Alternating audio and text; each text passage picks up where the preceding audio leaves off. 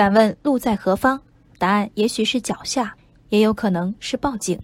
昨天的一条新闻中，四川某高校四名学生结伴在野外登山，途经一段塌方山体，一名学生发朋友圈称：“昨天的我做出登山的决定，肯定没想到今天的状况。敢问此时路在何方？”最后配了三个以手捂脸、笑出眼泪的表情。一位老师看到这条图文，试图电话联系学生，由于山区信号不佳，电话未能接通。情急之下，老师选择报警。经民警、消防人员连夜寻找，四名学生在山顶被找到，他们已于几小时前入住一处民宿，安然无恙。救援者这一程不容易。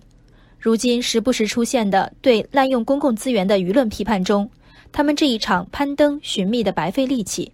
很容易引发共情。采访画面里，搜救者对年轻的学生们其实充满宽容。疲惫之余，仅仅告诫年轻人出门在外要及时和家人更新自己的行踪。这也正是这场乌龙对于后来者的教育意义。更懂事、更有责任感的处事方式是成长的功课。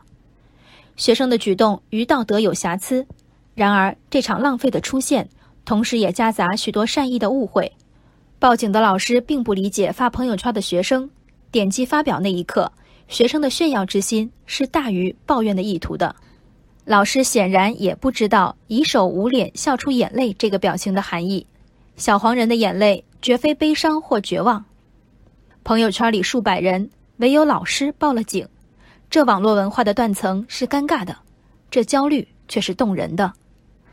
同样是昨天的一条新闻中。广东佛山警方在某高速路口截停一辆面包车，并对司机采取强制措施。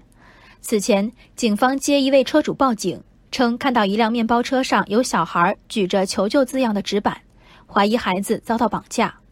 不过，事后警方查证，孩子仅仅是因为与家人出行途中太无聊，用水笔在纸板上涂写玩闹。